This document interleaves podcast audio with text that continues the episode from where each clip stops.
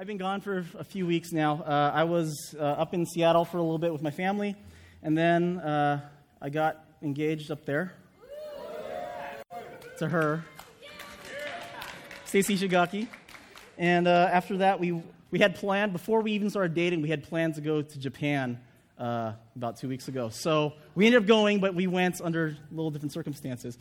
And uh, we flew all the way to Japan, and boy, our arms tired. They laughed. Got it. All right. Thank you. Thank you very much.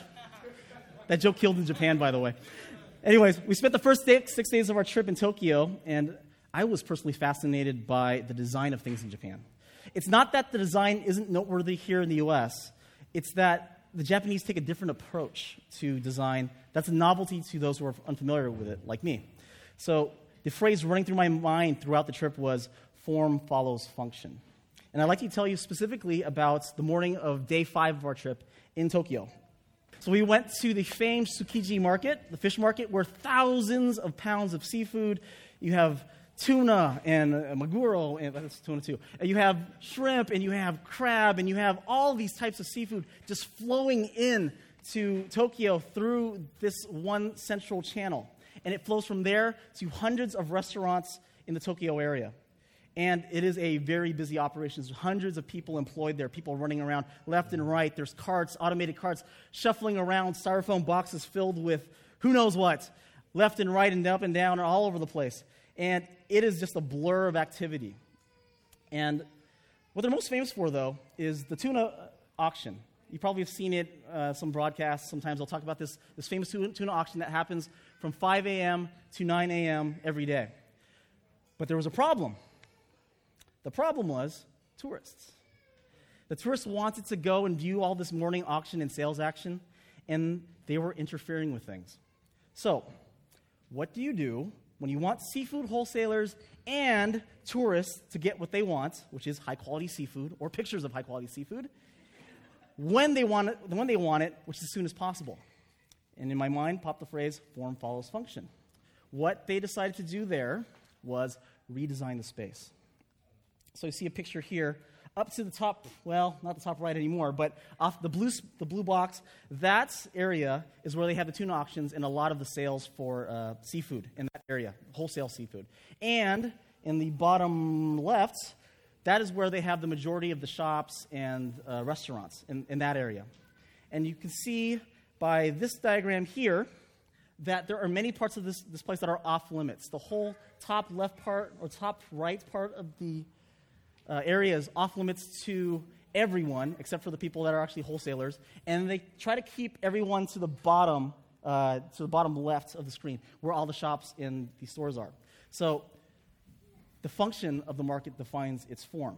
The tourists can take their photos, wholesalers can uh, get the products to their buyers when they need it, and everyone's happy. And it all can happen after 9 a.m. So after that, we decided to walk through the market, and after we got our fill of wet and smelly uh, runoff, then we decided to have an early lunch at Tokyo Station.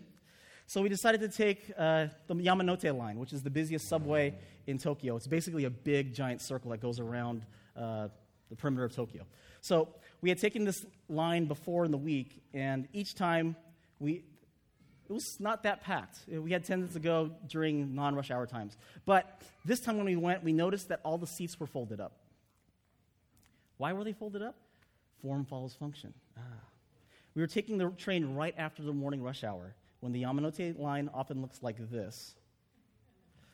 Because the platforms look like this, and the conductors are doing this. So, what do you do when the demand for the train exceeds the supply of space in the train, form follows function, increase supply. They create folding seats. So when you fold them up, you can get as many people into the cars as possible, and you can get to work on time. So after that, we arrived finally at Tokyo Station, and in the basement of this massive labyrinth, we found Tsukemen Ramen, which is awesome.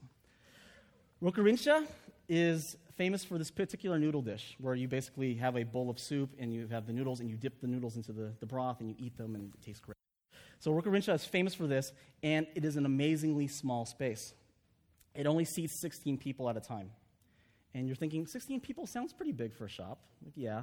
Well, it's not really big when 16 people in a space that small would violate fire codes here in the US. I mean, it, it felt a little dangerous. And not when the line outside looks like this.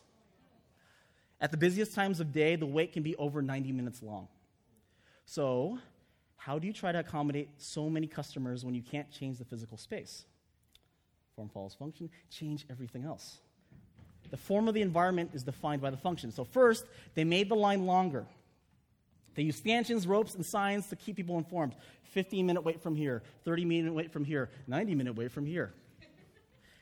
And then they moved the line around so there was the initial line to get into the shop right here, and then there was a secondary line across the hallway. So you would wait in line in this part of the hallway, uh, get to this spot, and then cross the hallway to get to the main line. So that was the first thing they did. Second thing they did was let's streamline payments. So rather than having customers pay at the end of the meal to a human cashier, customers pay before they enter the restaurant using a vending machine. You select your meal, they, take your, they answer your money, and then you get a ticket and you hand that to the waiter. So the payment's been handled before you ever walk in. The third thing they did was they made dining uncomfortable. the diners eat on uncomfortable stools, and the restaurant blasts this high tempo, high energy J pop music at maximum volume. So you're eating, so boom, boom, boom, boom, boom. And then you add to that, there's all windows on all sides of the shop, so the people that are waiting in line can see you and give you the Japanese equivalent of the stink eye. And then you want to get done slurping that ramen as soon as possible. No, you're not going to have a discussion over the meaning of life in an hour over your bowl of soup there, but that's not the function of the restaurant. Its form matches its function. So today, we're beginning our journey through the book of Numbers, starting with chapters 1 and 2. And there couldn't be two more different environments than the Japan of today and a Middle Eastern desert wilderness of 3,500 years ago. But one of the lessons that from that time still rings true today, which is form follows function in purpose, and later we'll see in identity. So let's begin with Numbers chapter 1. And for the sake of time, I'll be jumping around a little bit, but stay with me. And as much as possible, try to follow along on the screen. Verse 1. The Lord spoke to Moses in the tent of meeting in the desert of Sinai. Now remember, what does in the desert, what, what's the important part about that phrase in the desert? Does anybody remember from when Pastor, uh, Rabbi Ari and Pastor Kevin were speaking last two weeks? In the desert is, in Hebrew, the first word of the book of Numbers. And so that in the desert is Bimidbar. And so when you hear, when we talk to someone about the book of Numbers that is Jewish, they'll say, Oh, you mean? Bimidbar? Like, yeah, that's the one.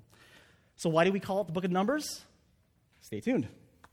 The Lord spoke to Moses in the tent of meeting in the desert of Sinai on the first day of the second month of the second year after the Israelites came out of Egypt.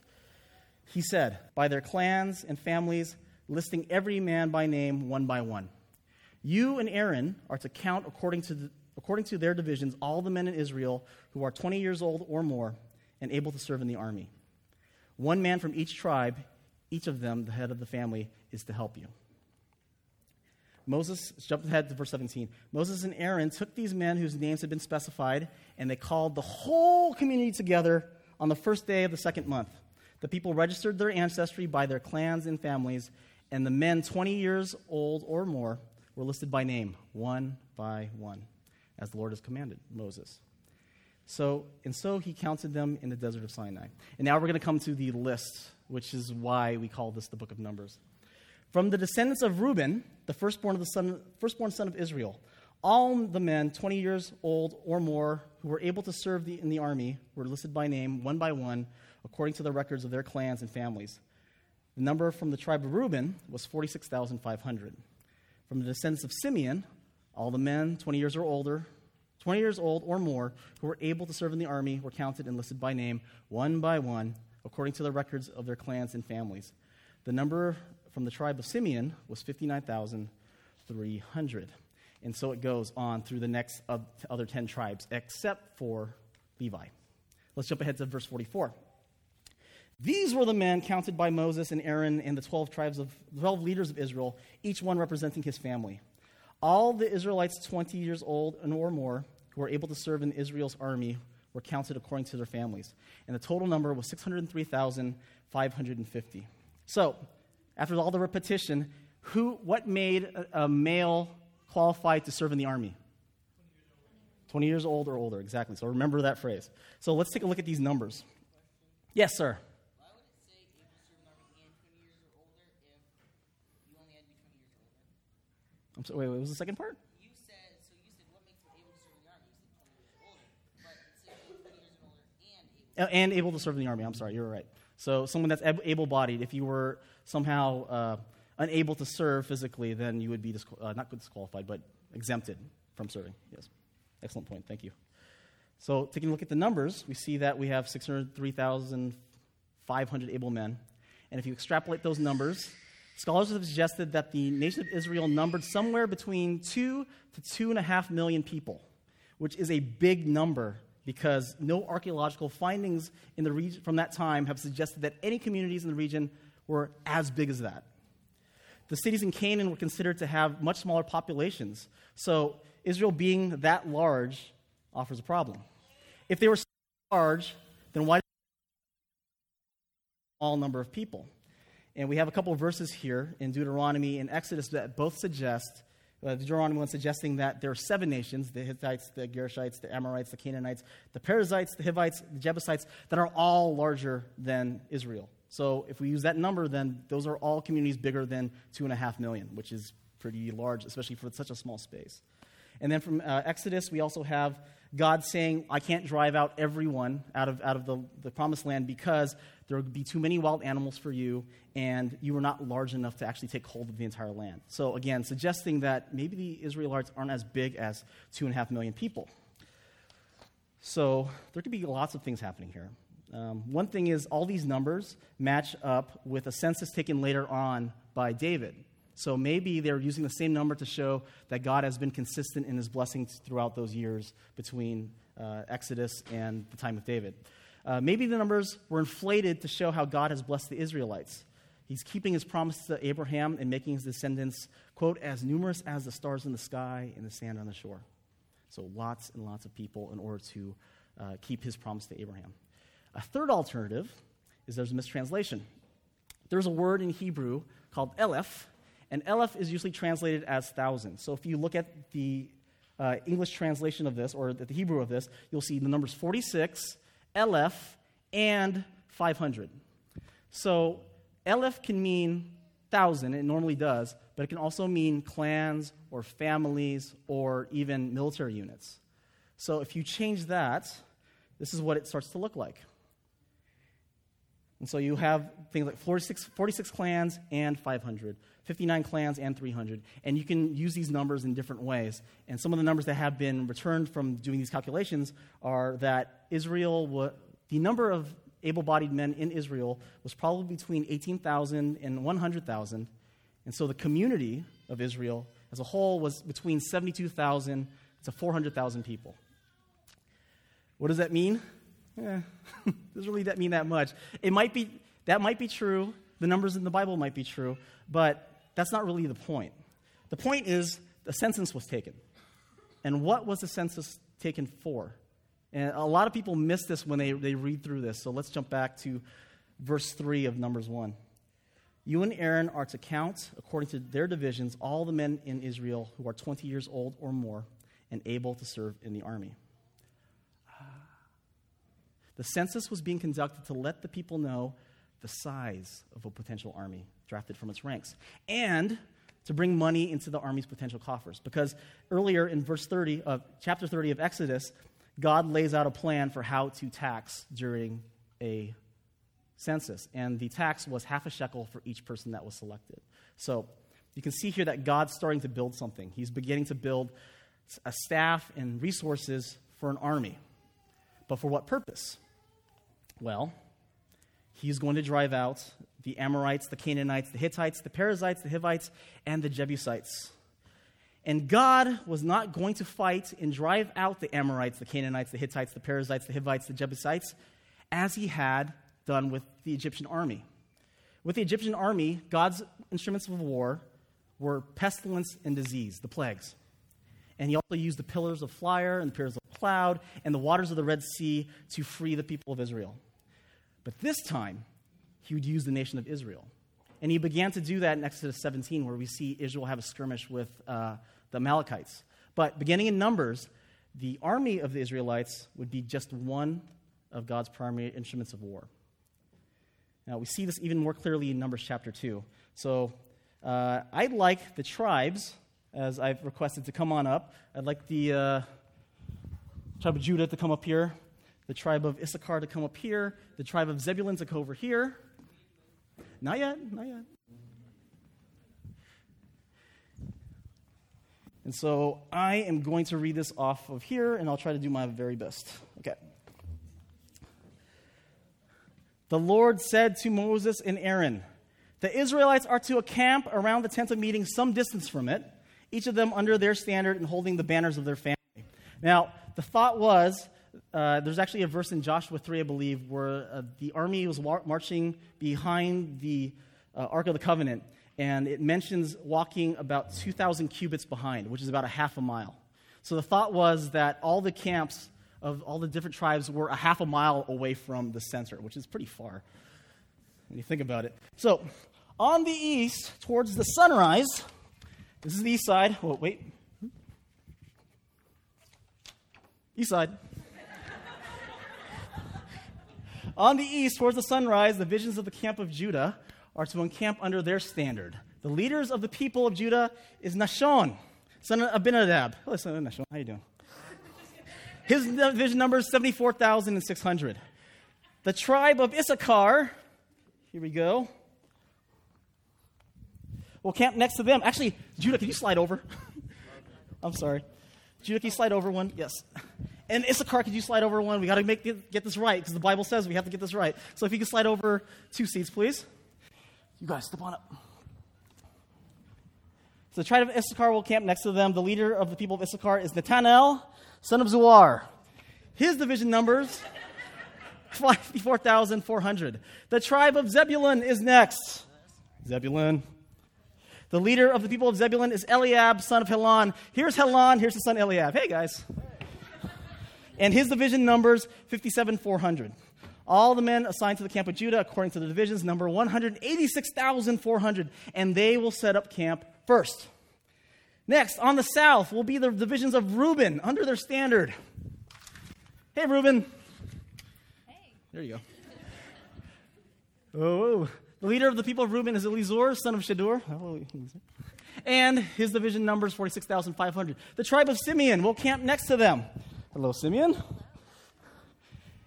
And the leader of the people of Simeon is Shalumiel, son of Zurishaddai. I'm sorry if I'm, I'm, messing up these names, but I'm trying my best. And his division numbers 59,300. And last but not least, we have the tribe of Gad.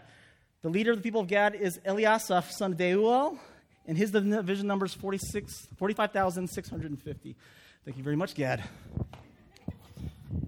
All the men assigned to the camp of Reuben over there according to the division's number 151,450.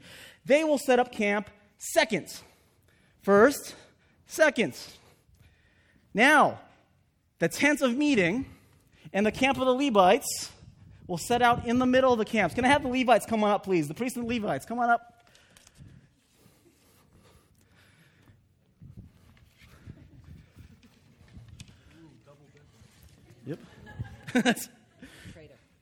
He was hiding. Okay. Alrighty, here you go. Uh, where's my. Yes. We can't forget the Aaronites. The Aaronites are very important. Over here, please. And I had one more person. Who do I have? Oh, there he is. Gershon, trying to hide from us?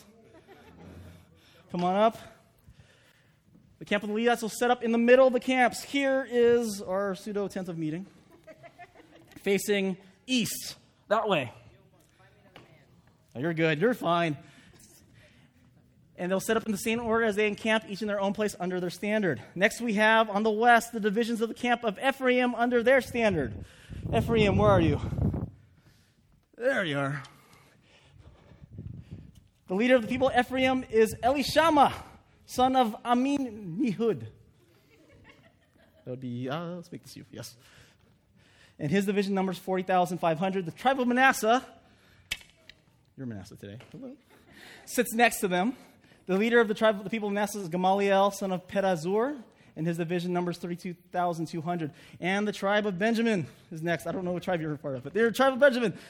The leader of the people of the tribe of Benjamin is Abidan, son of Gideoni, and their division numbers 35,400. In total, they have 108,100, and they camp third. Lastly, but not least, the north.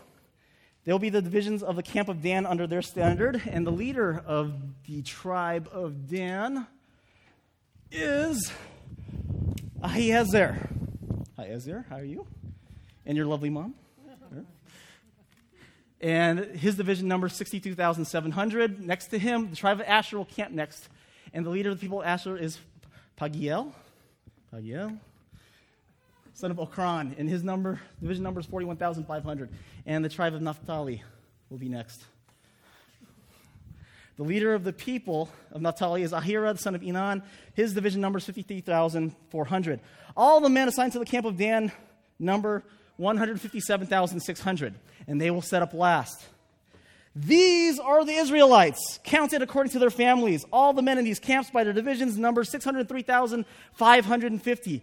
The Levites, however, in the center, were not counted along with the other Israelites as the Lord had commanded Moses. So the Israelites did everything the Lord commanded Moses. That is the way they encamped under their standards, and that is the way they set out, each of them with their clan and family. So, this is a map detailing the layout of this section. And you will see that God is arranging the nation of Israel in a very specific way, and it's that of a military camp. 12 military units encamped around its commander and his administrative staff. And that's what we see here. And it's not unlike a lot of camps, uh, we've camp forms of armies that we find in other cultures, including that of the Roman Empire, which is right here, where you see uh, lots and lots of uh, regular troops, soldiers, and then you have the primary leaders in the center of the camp like we have here. You guys can put your signs down for now. Thank you. so, if you look at the book of Numbers, you realize that this book is doing a lot more than just describing Israel's journey from Mount Sinai in the wilderness to the promised land. The book is describing a military campaign, starting with the assembly of an army and a code of military conduct, and continuing with the invasion of the land of Canaan following by the, followed by the scattering of native peoples and resettling this army into this newly conquered land. This perspective threw me for a loop, and it created a problem. How do I talk about the first and second chapter of the book in Numbers without addressing the apparent injustice of a foreign power coming to a territory and not just uprooting native people groups, but destroying their cultures and, in some, t- some cases, destroying their entire populations by divine authority? The answer is I can't. There's no way to address this. We can't read only these two chapters from the book of Numbers and come to an understanding of why God commanded the Israelites to do something then that we today might consider morally wrong and, and indefensible. So we won't address this today, other than to say that the purpose of the form, this form that Israel took, it, it's much more than simply just building a power base. But if you want to discuss it with me afterwards, I'm free, so just come and holler me and uh, we'll come back. But, and I'm, I'm for certain we will discuss this later on as we go through the book of Numbers. But what I have to focus on for the rest of our time, and I think this actually connects to this issue, is that the form of Israel followed its purpose, but it also followed its identity. In antiquity, the person who decided the physical form of the community was the king, who placed his lodging at the center. By this design, who was the king? God. In military encampments, the person placed at the center of the camp was the military commander for his protection. By this design, who was the general of the Israelite army? God. God was the king of Israel, and God was the military commander of Israel. So we see throughout the book of Numbers that the field commander of the Israelites might be Joshua, out there fighting the battle. But it is God who gives the orders to fight through Moses. And he gives them the order when they're to fight, and where they're to fight, and who they're to fight. So these ideas of Israel as God's kingdom and Israel as God's army actually gets reinforced by the design of their encampment. But there's more.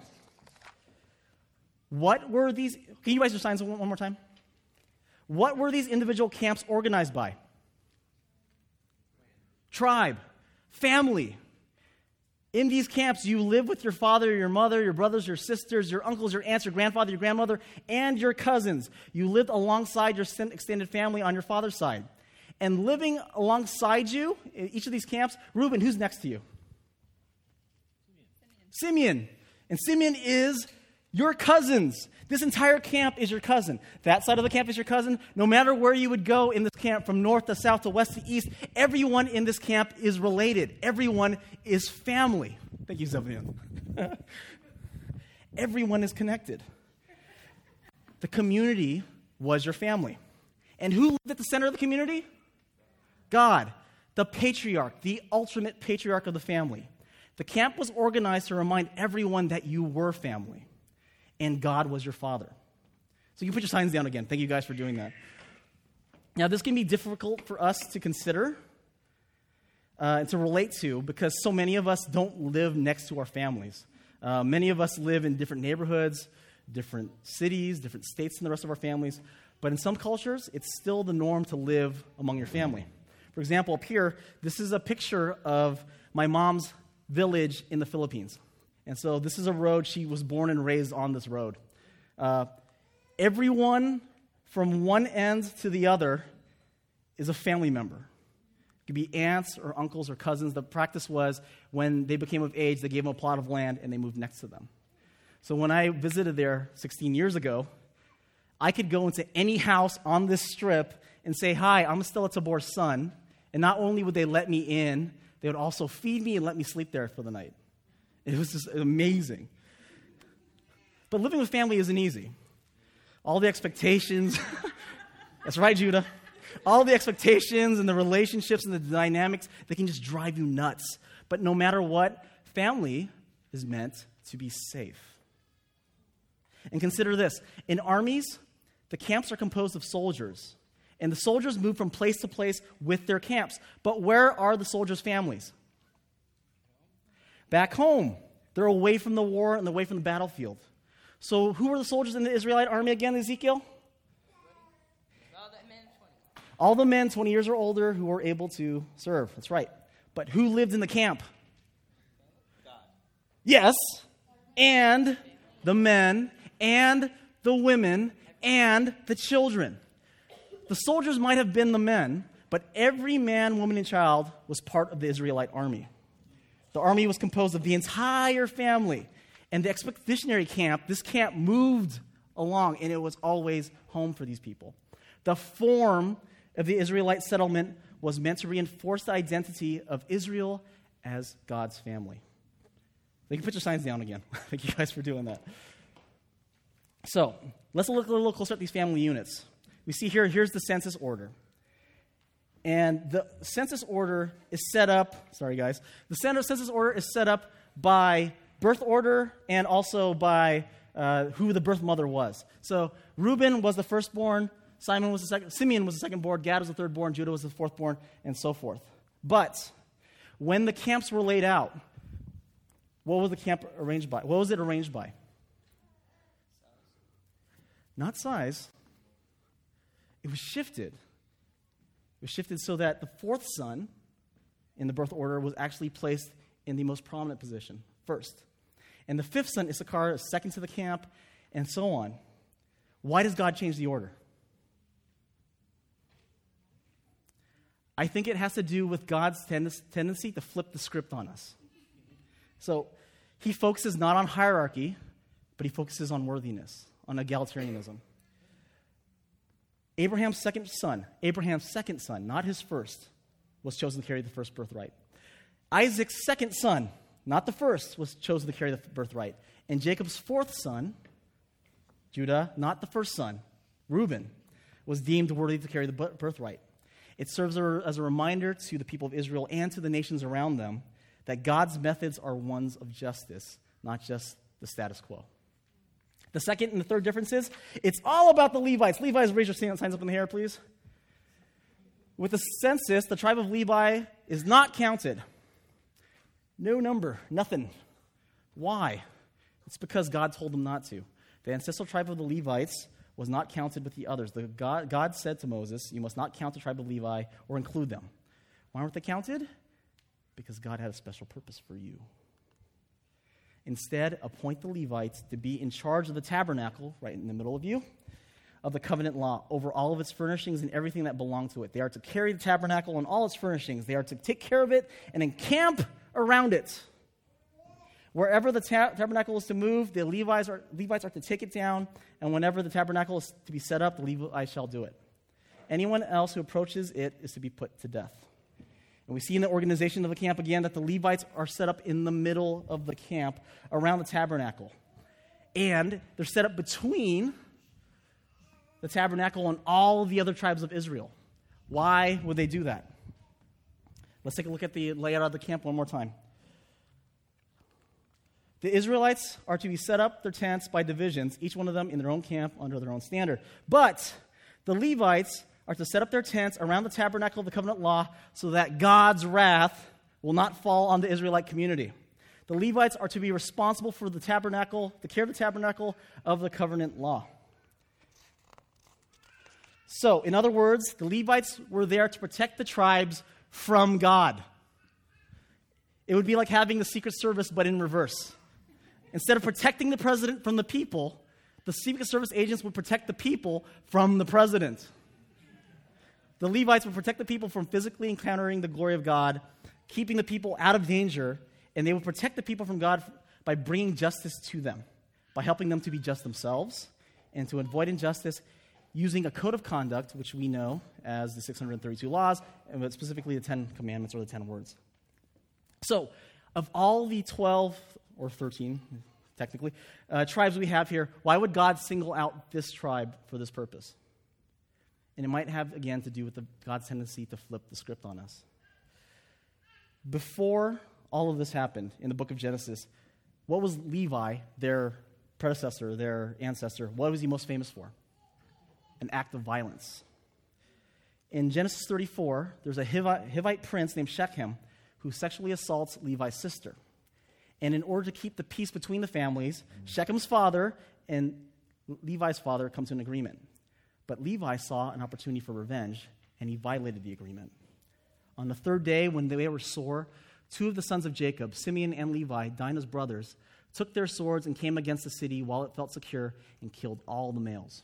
They killed Hamor and his son Shechem with the sword and took Dinah out of Shechem's house and went away. The sons of Jacob came upon the slain and plundered the city because they had defiled their sister. They took their flocks and their herds, their donkeys, and whatever was in the city and in the field all their wealth, all their little ones and their wives, all that was in the houses, they captured and they plundered. Levi's act of violence and selfishness brought danger to the entire family. And now, Levi's descendants and their non-violent, selfless ways would bring protection and even wholeness to the entire family. One of the Levites, you might know, his name was Moses. He was a murderer, he was a fugitive, he was a humble shepherd, but he became the instrument through which God rescued the Israelites. God has a tendency to flip the script on us, and he uses what was broken and dangerous to bring about wholeness and peace. The form that the assembled Israelite nation takes in Numbers 1 and 2 tells us much about the identity of the Israelites as the army of God, as the, the subjects to a kingly God, as the part of the family of God, and as the beloved of God living alongside him. Their identity is the example or the light to the nations. And the form that we, us here in this room, take, assembled, tells us about our identity. In worship services, Jewish and Christian communities take on different forms. So, for example, you normally wouldn't see it because when you come here, it's all been kind of covered up. But this is what Etz looks like uh, on a regular basis. So, we have this set apart set space right here, which is set apart for the Torah, the Torah scrolls are located here, called uh, in the Aron HaKodesh, or the Ark, and you kind of see it behind there. Uh, the reason why there's a focus on the Torah is because uh, when the Temple of Jerusalem was lost and the Jewish people were scattered across the world, they needed something to hold on to. And what that was, because they couldn't go and worship in Jerusalem as they had before, it became the Word of God, the Torah, the Tanakh. And so that became their focus. When we talk about Catholics and Orthodox buildings, they often actually reflect the design of the temple in Jerusalem. And then they have these increasingly sacred spaces as you kind of go up, you go into more and more sacred, set apart, holy spaces. And the most set apart of these spaces is referred to in the center as the tabernacle. And this is the place where only God alone can reside. For Catholics and the Orthodox, the presence of God is there physically and spiritually in the bread and the wine of the Last Supper. And, like many Jewish synagogues, many Protestant churches focus upon the Word of God. And so worship spaces are designed to place the proclamation of God's Word via reading, via preaching, and via singing at the focus of their worship services. And so many of the churches take on the form of a meeting space, a concert hall, or a lecture hall. And this is the form that we take here at Spark, except for maybe today. But normally we take on that form at Spark. But no matter where the Christian or Jewish community may be, the focus is on the presence of God in our midst. And for those of us who are followers of Jesus, our focus is upon Jesus as the presence of God. It is our belief in a God who, who when we were lost and lost our connection to Him, He took human form in order to show us the way back. That becomes our identity. It is why we look at ourselves as members of God's army, fighting for Him in very different ways. is why we look at ourselves as citizens in the kingdom of God, serving Him and others as we are called. And it's why we look at ourselves as member, members of the family of God, loving Him and others as we are meant to love. So, like many of our spiritual relatives, past, present, and future, our worship, our identity, and our purpose takes this form.